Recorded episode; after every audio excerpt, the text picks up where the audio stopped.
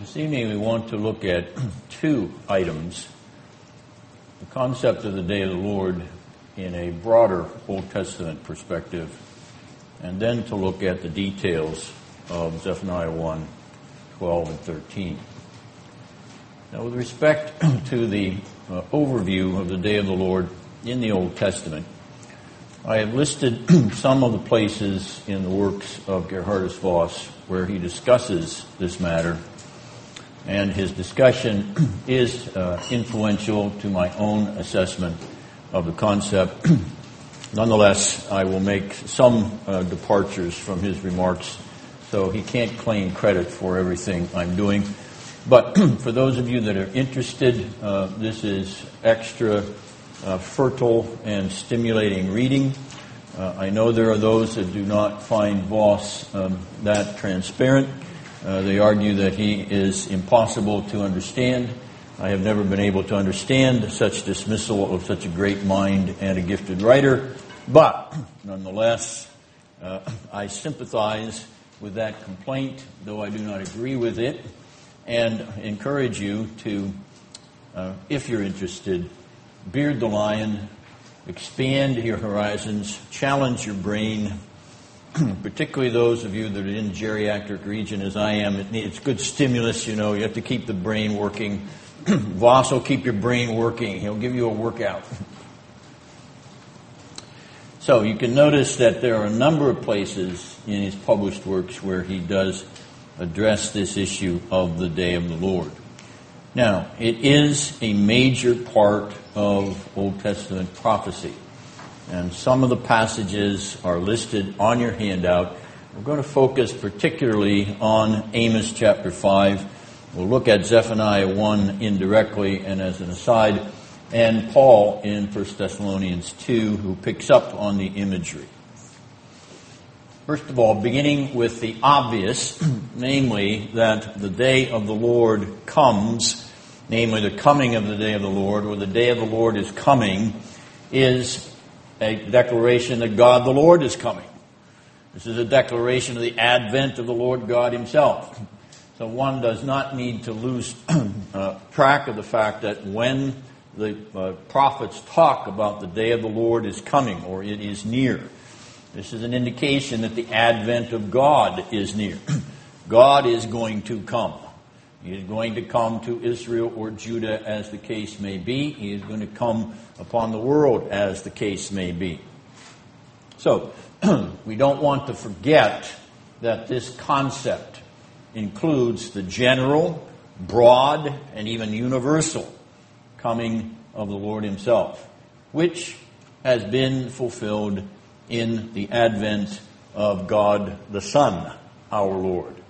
That is the shall we say, penultimate accomplishment or fulfillment of this idea in the Old Testament scriptures.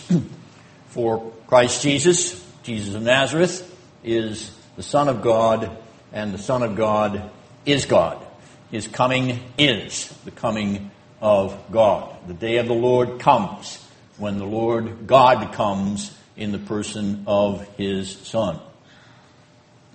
All right, now with that general uh, idea of the coming of the day of the Lord, there is a specific Old Testament aspect or a specific Old Testament feature which is attached to this phrase or attached to this concept. That is, with the coming of God, the coming of the day of the Lord, there is attached a specific coming of the Messiah, of the Christ of the anointed of the Lord. Now, the Jewish religion in the first century AD, that is, the Jewish religion at the time of Jesus' public ministry, the Jewish religion of the first century argues that God comes with the Messiah. God comes with the Christ. But that Jewish religion does not uh, confess that God comes as the Messiah. God comes as the Christ.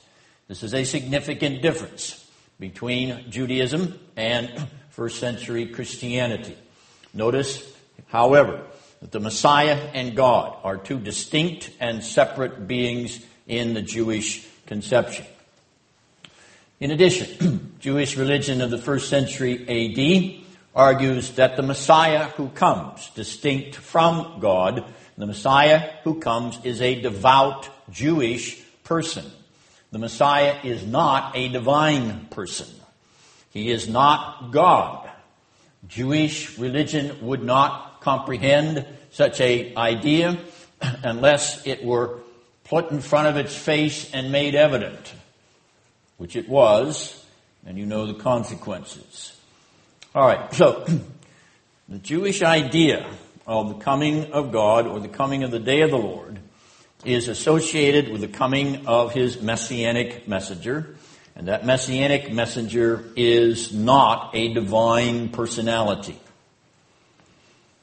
All right, now in addition, in first century Jewish thought, that messianic person who comes, God endorsing him, God promoting him, that messianic person who comes is a national or political figure. This uh, notion is uh, he belongs to the earth. He belongs to the terrestrial arena. He belongs to the national, political, and utopian domain. Now, I'm using utopian here in the sense of the Jewish expectation of a great golden age when the Messiah comes. That is, a utopian era in which the world will essentially be a kind of perfected environment, but it will be in a perfected environment dominated by a Jewish Messiah reigning from a national political capital with a power of a sword and a club over the earth. In Christian thought in the first century, the messianic person who arrives is universal and spiritual. He is a universal and spiritual figure. Christian eschatology, in distinction from Jewish eschatology, is celestial, not terrestrial. It is celestial in that it is a transcendent, apolitical, that is non-political, and heavenly dimension, heavenly arena. All right, now, summing up what we've learned here so far in this first part of our outline about the coming of the Lord in the day of the Lord. In Jewish thought, Jesus of Nazareth could not be considered in any other sense than an impostor, a blasphemer, a mere man. Now, when I say mere man, you understand the word mere. Only a man. Nothing more than a man. Certainly not the Son of God in any divine sense. In fact, that's one of the reasons for which they put him to death. He claimed to be equal with God, John chapter 5. Which makes him a criminal. Which makes him worthy of death. He is not devout because he's claiming to be a blasphemer. He is not God incarnate because only Yahweh is God and he is not incarnate. He is not innocent or sinless. He is extremely guilty, guilty of crimes against the Torah, against the whole uh, uh, Tanakh, which is the Hebrew Bible. He is guilty of crimes against the Hebrew people. He is a guilty and uh, a guilty, a criminal, not a sinless theanthropic God man. All right, now that indicates where the parting of the ways between Judaism and Christianity comes with respect to the day of the Lord's coming, the Lord's coming in the day of that advent, and who that person who comes in the day of the Lord happens to be. Is the Messiah very God incarnate, or is he someone who stands alongside God as a mere human political nationalistic figure. Now, if you turn to Amos chapter 5 for a moment and look at verses 18 and 20, and when somebody uh, gets there, please read those two verses out. Amos chapter 5, verses 18 and 20. Alas, you who are longing for the day of the Lord, for what purpose will the day of the Lord be to you? It will be darkness and not light. Will not the day of the Lord be darkness instead of light, even gloom, with no brightness in it? Very good. Now, let's keep in mind that Amos is an 8th century BC prophet. He is talking about the day of the Lord coming upon the northern kingdom of Israel. He is a prophet to Israel, the northern kingdom. He is not a prophet to Judah, the southern kingdom. Therefore, when he's prophesying this coming of the day of the Lord, who is he, or what is he describing is going to come and who is going to bring it this day of the Lord, which is darkness, not light?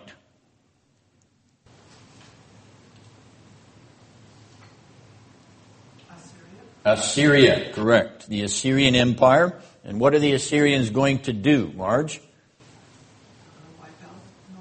They're going to destroy the northern kingdom in what year? 722. And what city are they going to level?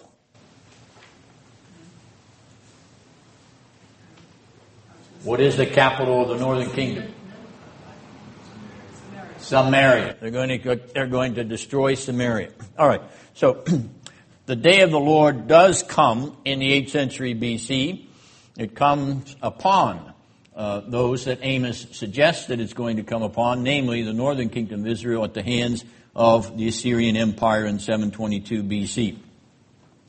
All right, now we go back to Zephaniah, our book in question, and we look at verse 7 of chapter 1 of Zephaniah. And once again, let's read out that verse. Anyone who has it, just go ahead and read.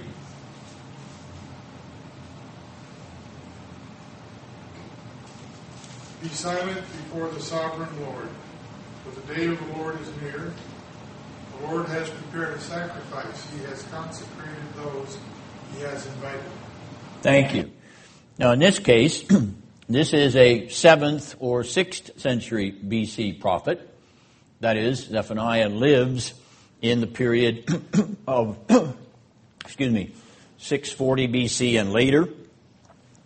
So his prediction of the day of the Lord being near is a reference to the day of the Lord coming when? 586 with whom? Okay. Nebuchadnezzar and what empire? The Babylonian Empire. And what are they going to destroy? They're going to destroy Jerusalem. So, the day of the Lord here, as we can see from Amos and Zephaniah, is, as a 17th century author put it, a temporal day in the history of divine judgment and the eschatological day, that is, the ultimate eschatological day of final judgment. Now, I'm addressing David's question from last week with this outline. That is, there is a now not yet aspect to the day of the Lord and its advent. It has a rolling, unfolding, proximate, and consummate aspect. It signals itself in the Assyrian conquest of the northern kingdom. It signals itself in the Babylonian conquest of the southern kingdom. It signals itself in the birth of Jesus of Nazareth in Bethlehem of Judea. It signals itself in the destruction of Jerusalem in 70 AD. It is a, a day which rolls along with history and in the history of redemption carries an ultimate uh, climax in the parousia or the second coming of the Lord Jesus and the end of the world. All right, now, what kind of a day is it? you remember uh, when Dick read Amos 5:18. What kind of a day was it said to be? Dark. A day of darkness. It is not a day of what? Light. Very good. day is opposite to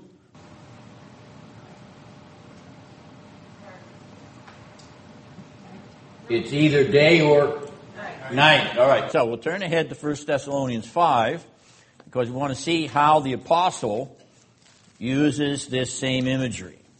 1 Thessalonians chapter 5. Keep your finger in Zephaniah 1. 1 Thessalonians 5 5. And whoever gets it, go ahead and read it out. You are all sons of the light and sons of the day. We do not belong to the night or to the darkness. All right, the imagery of the day of the Lord in the Old Testament prophets is picked up by the Apostle Paul, and he brings it into the existential or experiential situation of those in the uh, church at Thessalonica. So here, he actually expresses this opposition between day and night. The day is, verse 5, light. The night is, verse 5, darkness. All right, so your blanks there on number number three, first day of darkness. It is not light. Day is opposite night. Day is light. Night is darkness. Now we haven't looked at the other passages there, Zechariah, Joel, Romans, Isaiah. uh, you may uh, uh, look at those at your leisure, but you will find them reinforcing the imagery and the concepts which we have outlined uh, so far in, in, our discussion or presentation. Any questions about the day of the Lord in this kind of overview uh, paradigm? All right, now, that brings us to Zephaniah chapter 1, verses 12 and 13. Now, when we examine, oh, uh, was there someone? I did have a question. Yes, go ahead, Scott. Okay. You mentioned the Jewish view.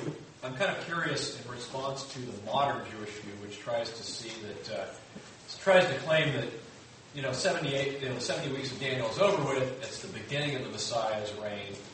And they try to separate the messianic reign from the final consummation of God. Um, is there some specific response in light of that that we can point to more specifically at odds with that particular perspective that you see from, what you've detailed here, where the Messiah and the day of the Lord would definitely dovetail as one of them? Um, I think that that modern expression is an expression of a uh, an era which is short of that final era. Am I correctly understanding their explanation? Yeah, they're even, they're even thinking that what happened at the end of the 70 weeks is short of the Messiah coming. So there's another problem there.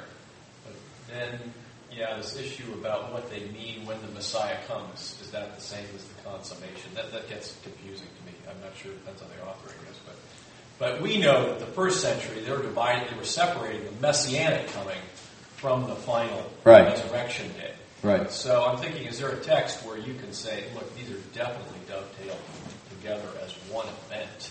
The Messiah comes, and you know whether it's the Daniel on the clouds of heaven or something like that, that, that dovetails the two as one. The Messiah's well, coming has to be the Well, I think Jesus' has appealed to that language of the Son of Man coming in Matthew 25 and so on. I think I think that would uh, be a place that I would uh, look for initially.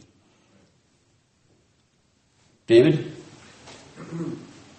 The first century Jewish view that the Messiah was not divine, um, our Lord contends with the Pharisees. I believe it's at Matthew 22, verses 41 to 45, and he asks them, whose son is Christ? And they say, David's son. And he says, how does David then, in the Spirit, call him Lord? And they don't have any answer, at least none recorded in Scripture. Um, has there, in extra biblical literature, been any uh, reasoning that the um, Jewish scholars would set forth as to um, answer that problem that uh, our Lord posed to the Pharisees? Not that I'm aware of, aside to say that they believe it is an extension of the confessional nature of David's psalm. In other words, it's language of exaltation. It is not language of identification.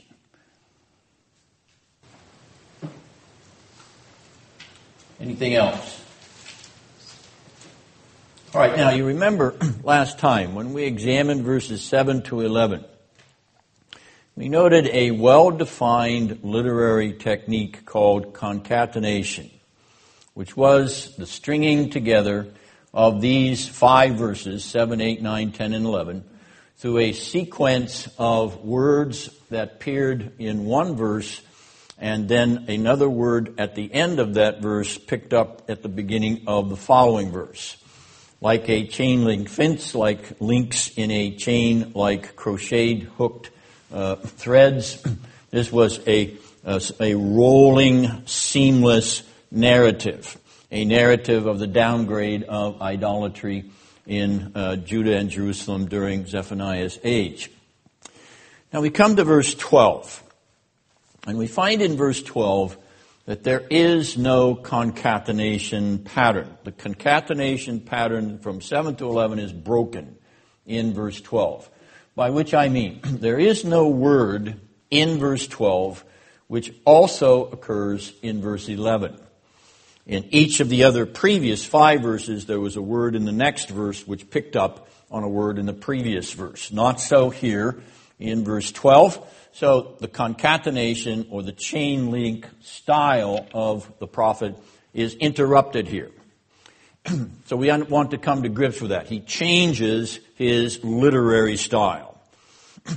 All right, now, though he does not concatenate, though he does not uh, crochet his words together, hook his words together, though he does not do that, what does he do? I've suggested that he uses reflexive references. Now, what I mean by that is he picks up on language or imagery in verses 12 and 13 that reflect upon what he has said before, though he does not use a specific word to tie into it in each case. So let's think about that for a moment.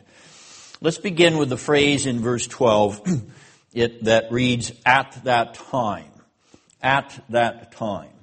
Now, if this is a reflective reference, that is, it reflecting back upon something he's already indicated, what would you suggest that he is picking up on here, or at least referring to, and where does it occur? At that time? On the day of the Lord's sacrifice. On, on that day, verse 9 and 10, you'll notice that on that day is repeated in verse 9 and 10. So, at that time is reflecting to reflecting back upon what is going to happen on that day. And what else is he reflecting back on with this phrase, at that time? At the time of what? At that time, at the time of the coming of the Yom Yahweh, the day of the Lord, back to verse 7 and 8. All right, so the phrase at that time though it is not concatenated or hooked back into on that day in verse 10, is in fact reflecting upon it. So he is using a phrase which reflects upon uh, language he has already used. All right, now the word Jerusalem appears in verse 12. That's a reflexive reference. It's reflecting back upon what? Marge? Verse 10. Anything else? What do you see in verse 10? Let's go with that. What's it reflecting on, Marge? Yes, the districts of Jerusalem. Very good. Okay. Does that end with verse 10? Are the districts of Jerusalem exhausted with verse 10? No. Goes on to verse 11 with the Maktesh, or in your New American Standard translated, mortar. All right, now, verse 12 then is using the name Jerusalem to pick up on the districts of the city, which in fact are going to be touched on the day of the Lord's coming. So this is a reflexive, though it is not a concatenated reflection. The word punish in verse 12 that's a reflexive word. Where do you see that in the previous sections? Nine. It's verse 9. Where else? verse 8 and 9. And in fact, here, Zephaniah repeats the Hebrew word or the Hebrew verb for punish, which literally means to visit upon. He repeats that same verb here in verse 12, but it's uh, three verses away from his previous use, so it has no concatenation element. And finally, he uses these all phrases or upon phrases, on or upon clauses. Where did we see on or upon clauses previously in this book?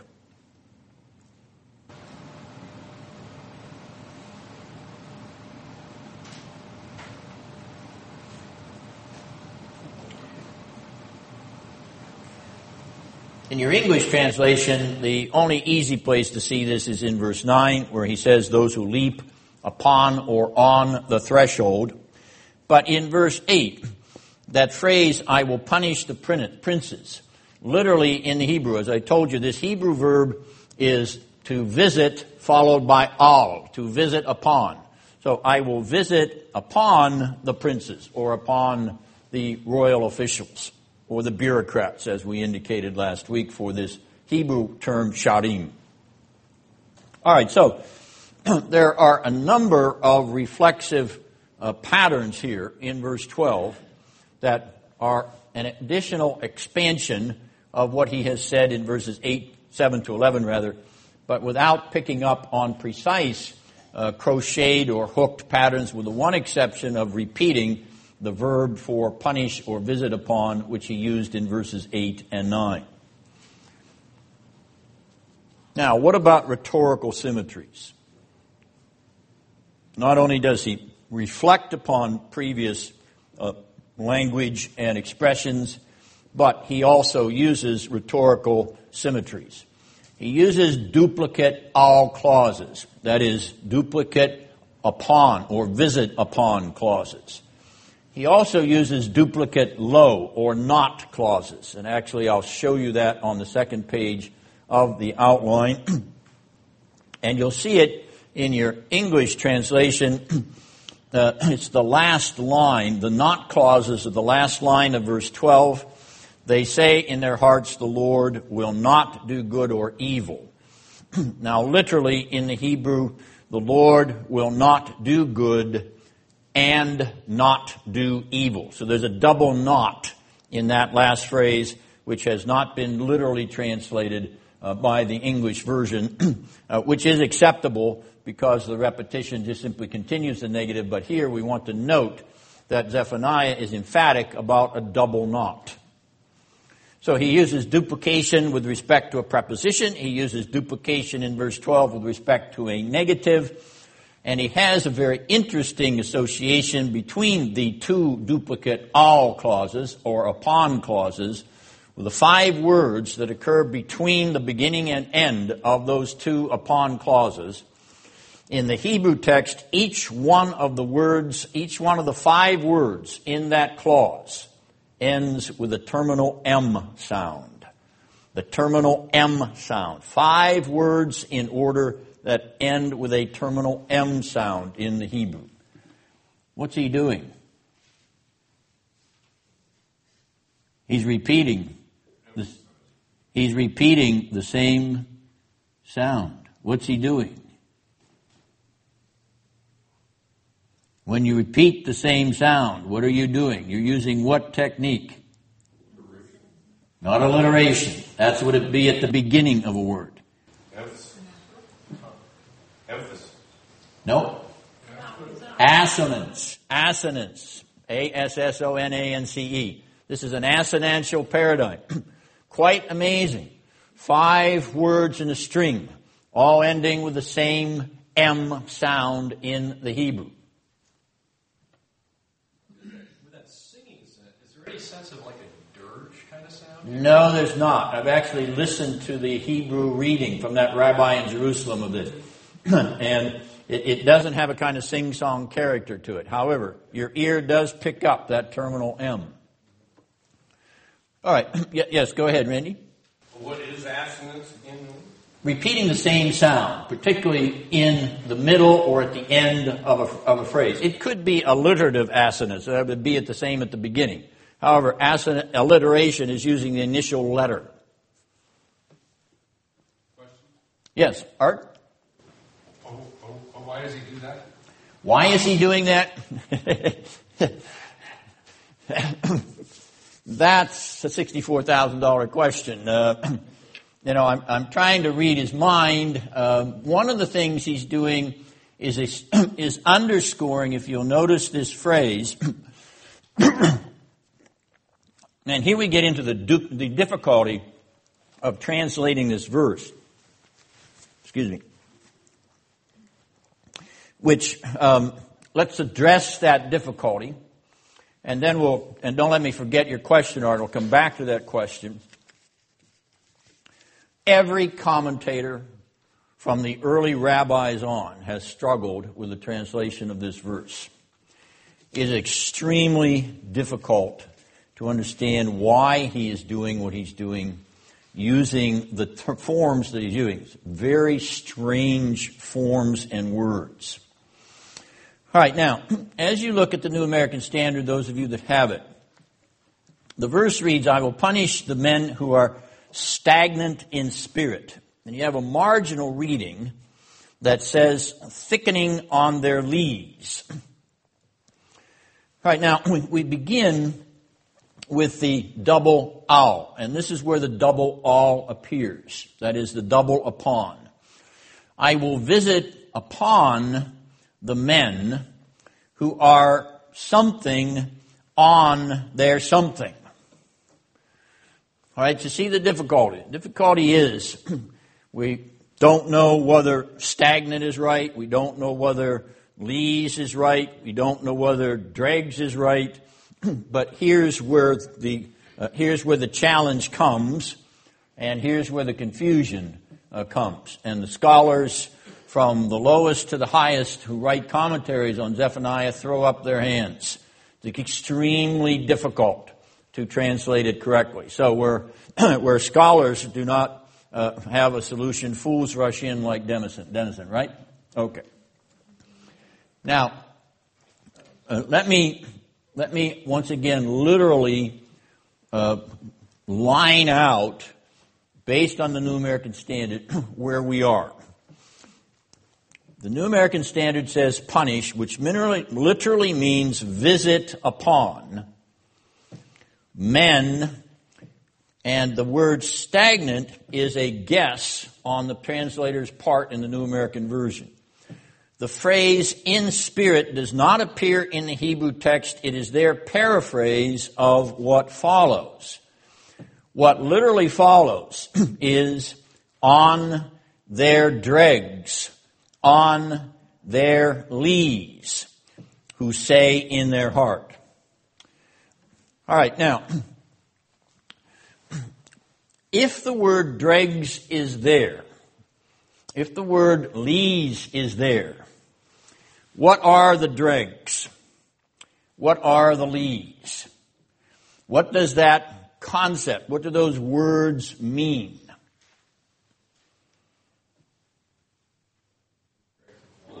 It, it's, it's associated with viticulture, isn't it? Scott? Dregs of wine. Dregs of wine. What is the dregs of wine? Vinegar. Vinegar? Mm, Not the vinegar. Vinegar is what you would pour it off, right? What are the dregs? Marge, you're nodding your head. Well, I'm thinking it's the stuff that's left after you. It's the stuff that's at the bottom of the vat that if you don't pour it off soon enough, it's going to turn into vinegar, and what's it going to leave in the bottom? Bob? No, no, not even going to be that good. It's going to leave, leave a thickened jelly. See? Thickened jelly, which can also become rock hard. Okay? So the point is that when they uh, ferment wine, they want to tap off the wine at a certain point before it goes to the dregs, and that poisons the whole vat or the whole bottle. Okay.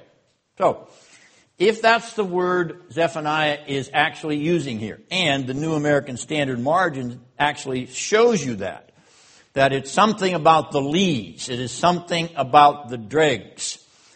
What is he trying to say? The Lord will visit upon the men who are upon the lees or upon the dregs. Well, now it may be making some sense. So go to the second page of this outline, and here is my suggested paraphrase. The Lord says, I will visit upon men who, as it were, are thickened or settled on the dregs. Meaning that they're jelly. They're worthless jelly. They're even hardened jelly. Now, how does this fit into what he is saying? Well, notice the next clause. These men who are thickened into hardened jelly or even a gooey mass of, of, of worthless jelly, they say in their hearts, the Lord will not do good or evil. Isn't that the end point of a downward spiral of idolatry that we've seen in verses 7 to 11? Isn't that the end point of a particular pattern of those who say that God will not do good or evil when we look back at verse 6 and we read that they have not sought the Lord or inquired of Him. And why have they not sought the Lord or inquired of Him? Because they are either apostate or they're atheists. So of course they're like dregs. Of course they are like jelly. Of course they are like hardened poison. Of course they are not good wine. Because they have rejected the Lord God in their hearts. They have rejected the Lord God in their lives. They have rejected the Lord God either as apostates, that is, they have turned back from following Him, verse 6, or they have rejected Him as atheists. They don't even think He exists.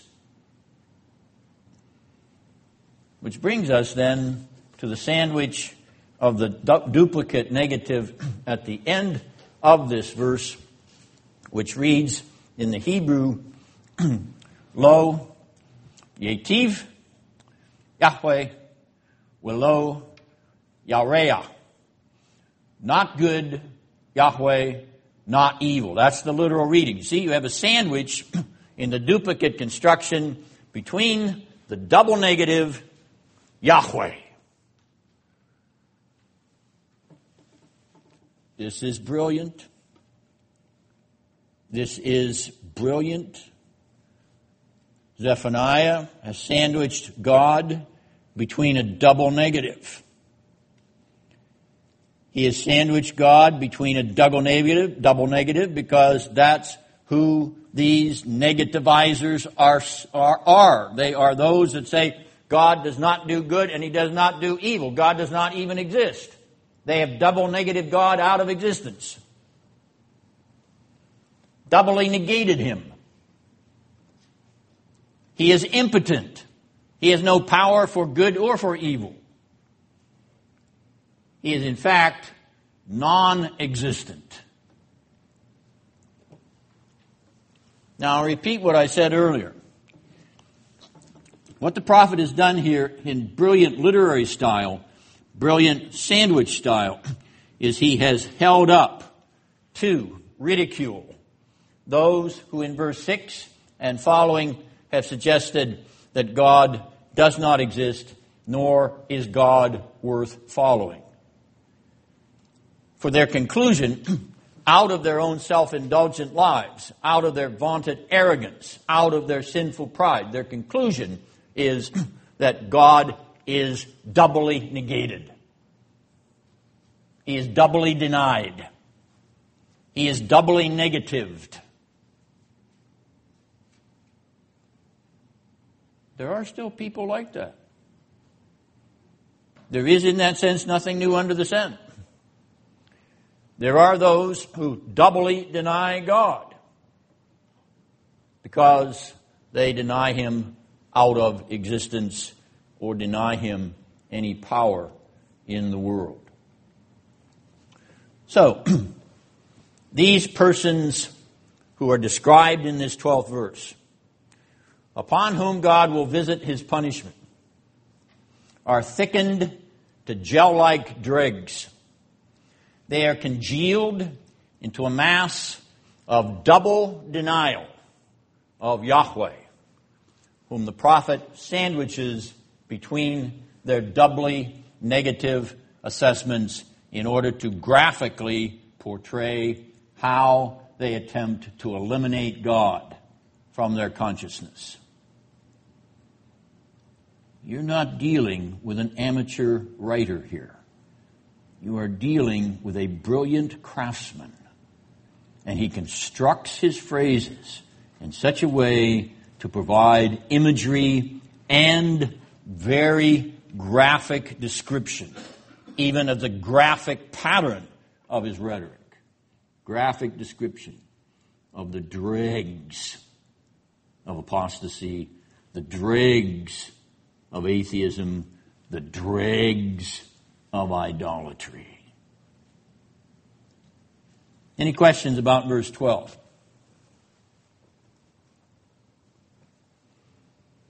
Yes. Isn't this as spectacular as it is because God inspired it? I, I can't hear you, but Isn't this uh, spectacular as it is because God inspired it? yes, the inspiration of the Holy Spirit is behind the way the text is ordered. I'm not denying that, but you have to have an inspired mind, an inspired background, an inspired education to do it as well. I don't mean that the Holy Spirit was present at every stage of his education or background, but my point is, he is he has been trained this way, and God heightens that training by bringing it to bear upon his inspired word. So we combine his own educated background brilliance with God uh, uh, over uh, superintending his mind in the recording and writing down of these verses. But when you look at it, you see you, you see the artistry here. You see the power of the rhetoric jumps out at you from the Hebrew construction. Okay. well, in verse 13, we do have concatenation, but we'll pause and come back to that after the break. Keep in mind that this is our last study for this academic year. Uh, the semester will be over next week, and actually I'll be out of town uh, next week. so um, we'll come back in September, Lord willing, and we'll pick up where we left off at verse 14 of Zephaniah chapter 1. Enjoy your break.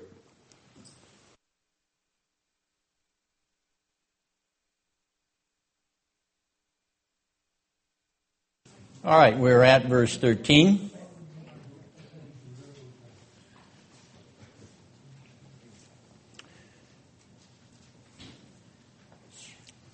And whereas we noted no concatenation between verse 11 and verse 12, there is in fact a concatenation pattern between verse 12 and verse 13.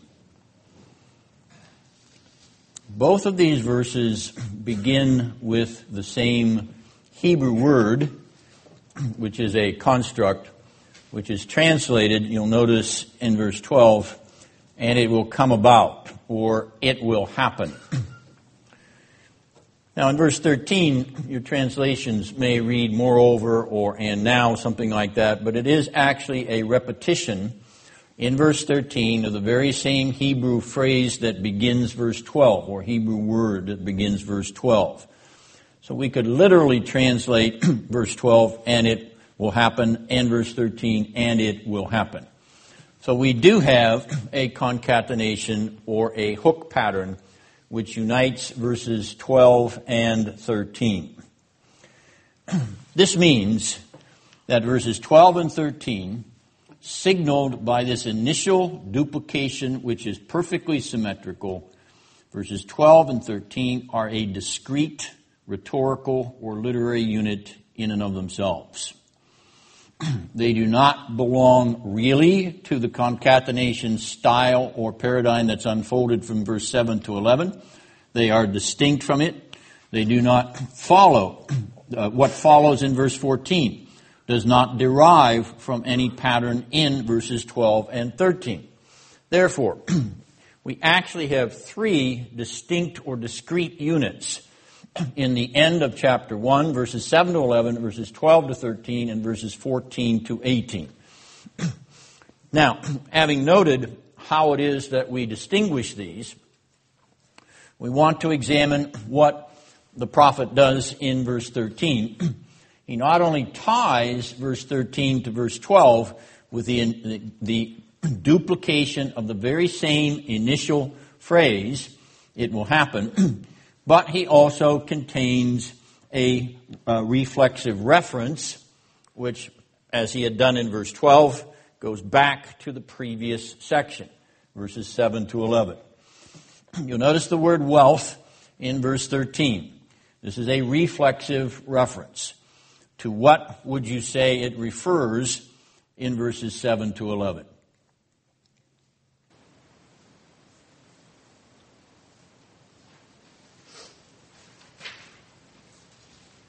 They're not going to partake. They're not going to be partaking of what they have. Okay, what do you see in verse 11 that suggests wealth? All the way out the silver. The way out the silver. Remember, we said that the Maktesh, or the Mortar, was probably the financial district of Jerusalem at this time. It was the place where uh, merchant trade occurred and where financial transactions took place, and perhaps even where the banking industry was. You know, I'm using some terms loosely here, but you get the idea. All right, now there's another verse here uh, in verses 7 to 11. It also suggests this kind of wealthy uh, lifestyle. Verse 8, yes, why? Foreign garments? Yes, they're wearing foreign garments. now, uh, foreign garments had to be imported. Uh, foreign garments had to be uh, uh, fashion st- statements. Foreign garments were extremely expensive. Extremely expensive. And consequently, that's another indication of the opulent lifestyle that many in Jerusalem at this time had. All right, now, there are rhetorical symmetries here as well. Uh, we notice those in verse 12. Uh, first of all, we have a duplicate lamed. The duplicate lamed is a preposition, meaning a, the preposition to in English. So both, uh, uh, both, of, both of these uh, prepositions are preceded by objects of verbs. Devoted to plunder. Devoted to desolation. All right, now what is devoted to plunder in verse 13? What is devoted to desolation in verse 13? First of all, let's take devoted to plunder. What is devoted to plunder? Well, Wealth is devoted to plunder. Very good. What's devoted to desolation? Their houses, right? So the prepositional phrase is duplicated with wealth and houses as if to emphasize and to uh, compound the uh, thoroughness with which God is going to judge these uh, lavish and wealthy, uh, shall we say, uh, uh, builders and gatherers of luxurious wealth. These are the elites of the wealthy class in Jerusalem. Now, as we had in verse 12, we have a duplicate lo clause. That is the not clause. And both of those nots in verse 13 are followed by a Hebrew yish word. Begins with YSH. So, not plus YSH word. And, you'll, and in your text it's translated, they will not inhabit, they will not drink. And finally, the word houses is duplicated twice in this verse. All right, now here, the prophet is going back to what he ended the first section, verses 7 to 11, with, namely, the wealth of certain individuals or certain uh, classes in Jerusalem. This wealth will not serve them in the day of the Lord, for at that time their wealth will become plunder and their houses, their ornate, lavish houses, will become desolations. they will not inhabit the rebuilding of the houses that are destroyed, that they attempt to replace them with. they will not replant the vineyards that are destroyed, nor drink the wine from the vineyards that are replanted. this is a portrait of a judgment which uh, leaves this class desolate and plundered. All right, now that's the uh, particular details of the verses. Now, let's go back to verse 12 and ask the question about the representation of Zephaniah the prophet in graphic illustration. How is Zephaniah represented in graphic illustration? We have mentioned this before. This is an image for you to remember. Zephaniah is portrayed in with a lamp. With a lamp. Verse 12. I will search Jerusalem with lamps. And that raises the question of prophetic narrative biographical interface. It is God who is described as searching Jerusalem with the lamp in verse 12.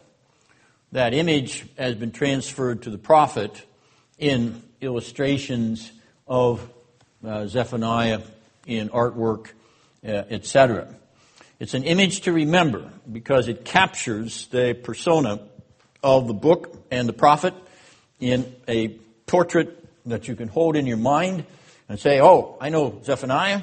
I know the book of Zephaniah is the book about the lamplight of God and his prophet. So let's think a little bit about this, this interface, this prophetic narrative interface between God the Lord and the prophet of God the Lord. The Lord takes his light in this 12th verse of chapter 1 and searches idolatrous, vain, self indulgent, wealthy, opulent, full of lies, violent Jerusalem. This lamp is shedding its light upon this culture, upon this land, upon this nation. And as the Lord God's lamplight shines into the dark districts of this concatenated evil, what is reflected back is idolatry, vanity, self indulgence, wealth, opulence, serial liars, violence. The light, sourced in God the Lord, is darkened by the black darkness of sin and the consequences of sin. This is the lamp which seeks its own divine and supernatural light in reflection. This lamp of God is the lamp which seeks its own divine and supernatural light in reflection. God alone loved and worshiped. Now there is light indeed. The Lord Jesus Christ, the delight of the soul and life, not vain self centeredness. Now, there is light indeed. The Holy Spirit fueled hunger and thirst for the bread of heaven and the streams of living water. Now, there is light indeed. The riches of Christ Jesus as the treasure of the heart. Now, there is light indeed the glory, the glory light of the triune God as radiant, lavish beauty, adorned to all eternity. Now, there is light, light indeed. The truth, who is God, the Lord Jesus Christ, neither is there any deceit in his mouth. This truth, his truth, echoing and re echoing with word after word, verse after verse, book after book of the very truth of heaven. Now, there is light indeed. The gentle tenderness of the Son of God who binds up the torn and broken expresses no violence, nor does he do harm to any. Now there, there is light, ineffable light indeed. God takes his lamp and searches for the reflection of the divine and supernatural light. And in Jerusalem, in the days of Zephaniah, the only reflection that he receives back is the reflection of darkness. This lamplight, condensed and focused in the light of the world, this lamplight, condensed and focused in Him in whom there is no darkness, the lamp of divine light in the days of Zephaniah reflects the lamp of heaven's eternal glory, the lamp of heaven's eternal sun. This glory light shines in the darkness of Jerusalem, 7th century BC, and reflects darkness, not light, as it did in the days of Amos. Darkness, not light. Nighttime, not daylight. This lamp of the Lord in the days of Zephaniah will require a new day. This lamp of the Lord in the days of Zephaniah will require a new era. This lamp in the days of the Lord in Zephaniah's time will require a new lamplight. It will take a day in which the light and the lamp are one. It will take an era, an age, in which the light and the lamp are united.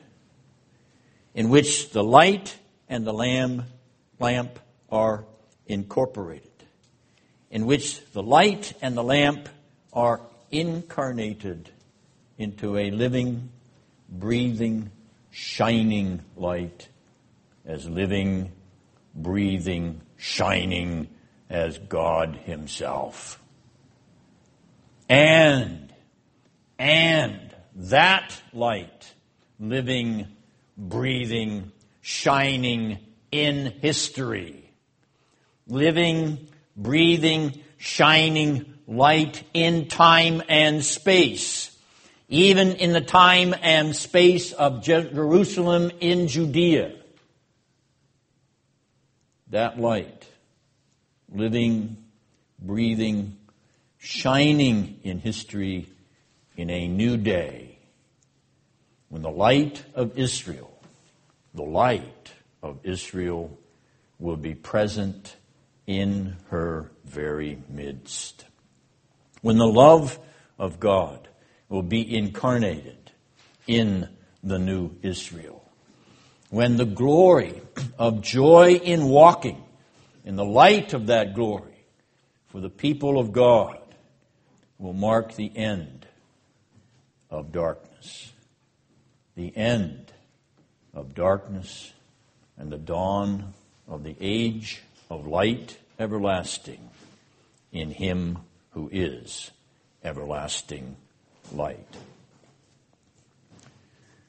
The interface between God the searcher, who bears the lamp, and the prophet who is drawn into the mind of God, into the voice of God, into the life of God, into the light of God.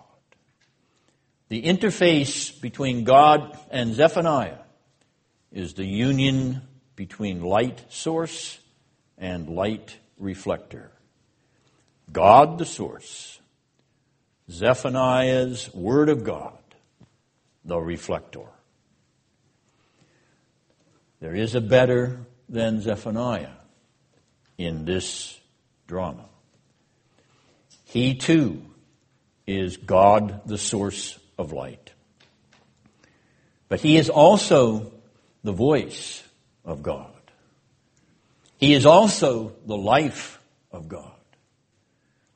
He is also the Word of God. And in this one, in this one, interface of God and prophet is complete. It is finished. In this one, light shines in the darkness, and the darkness does not overwhelm it. For the light, the light of the Son of God shines into the dark hearts of idolatry, vanity, sensuality, mendacity. The light of the Son of God shines into dark hearts, declaring, proclaiming, announcing, effecting, let there be light. Let there be light. Transforming them.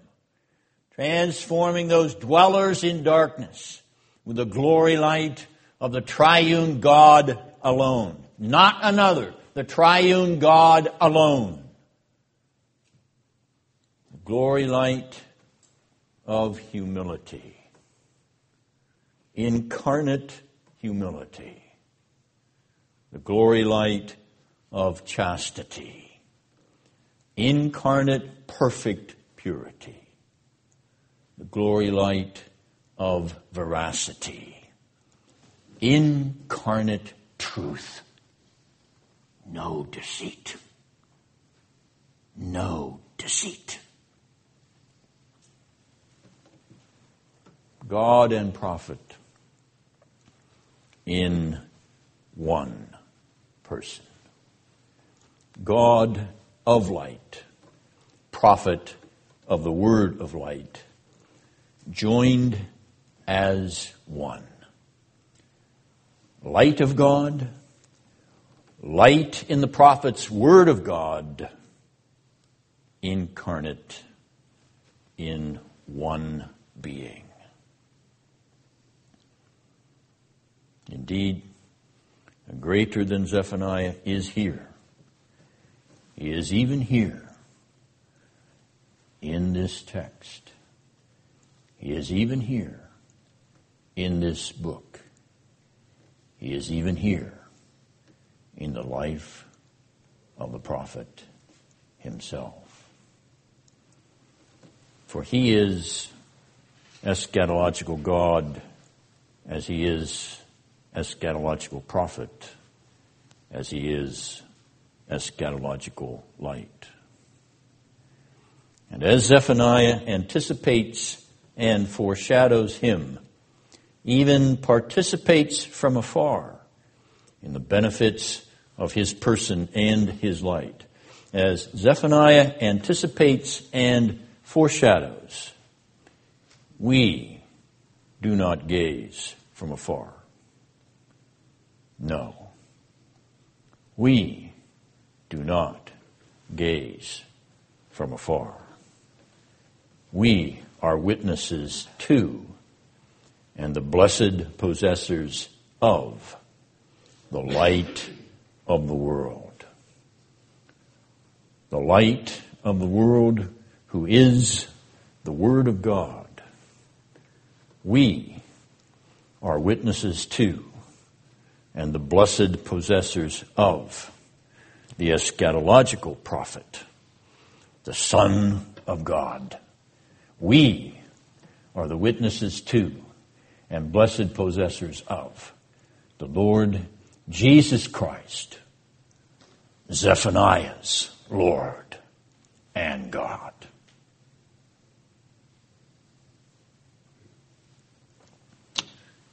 Any questions?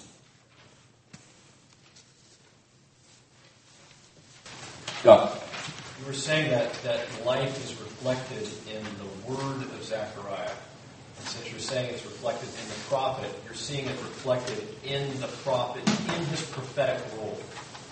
Are you seeing that at all reflected in his character as one who will prophesy as well? I mean, in Jeremiah, we have one who's willing to suffer, right? Is there anything like that going on here at all? Not explicitly in the text. Okay? Now, implicitly, you know, one can't say with certainty, but implicitly, one can't imagine Zephaniah getting away with anything less than Jeremiah got away with. Particularly when Uriah the prophet is executed by Jehoiakim. Now, I realize that takes us beyond the reign of Josiah. But the era itself is indicative of this darkness which is pervasive in the culture. Josiah could not cure it and he could not purge it. So the hostility to the prophets or the indifference to the prophets remains. Jeremiah or Zephaniah is projecting that in verses 6 and 8, I think. He's indicating that there is this indifference and hostility to God. It must trickle down to the prophet of the Lord. He must be conformed to that in some sense, even though there's no necessary biographical reflection of it here. Except the futility of this search. In verse 12, the futility of this search. The prophet is, is exposed to the futility of his message. And he continues to promote it, to preach it, yes.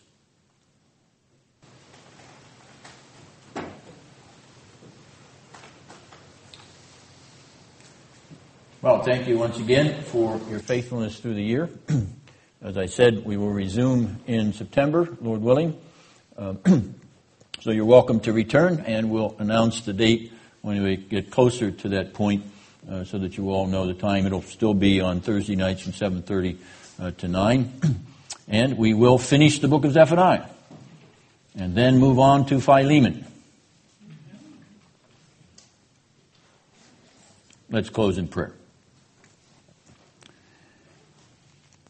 Father, we thank you for the blessing of your word, which is indeed the light unto our path, because it draws us into the path of him who is the light of the age to come. He who has come by his Spirit to illuminate our dark hearts, he who has come to deliver us from the kingdom of darkness and transform us into the kingdom of his glorious light. We bless you for the revelation and anticipation of that message, even in the Old Testament prophets. We particularly appreciate how you at work in their lives, both to imprint your own character and grace upon them and to give to them these words, not only of prophetic judgment, but of prophetic grace. We bless you for the words of Zephaniah. We thank you for the words of Brother Jude and his epistle.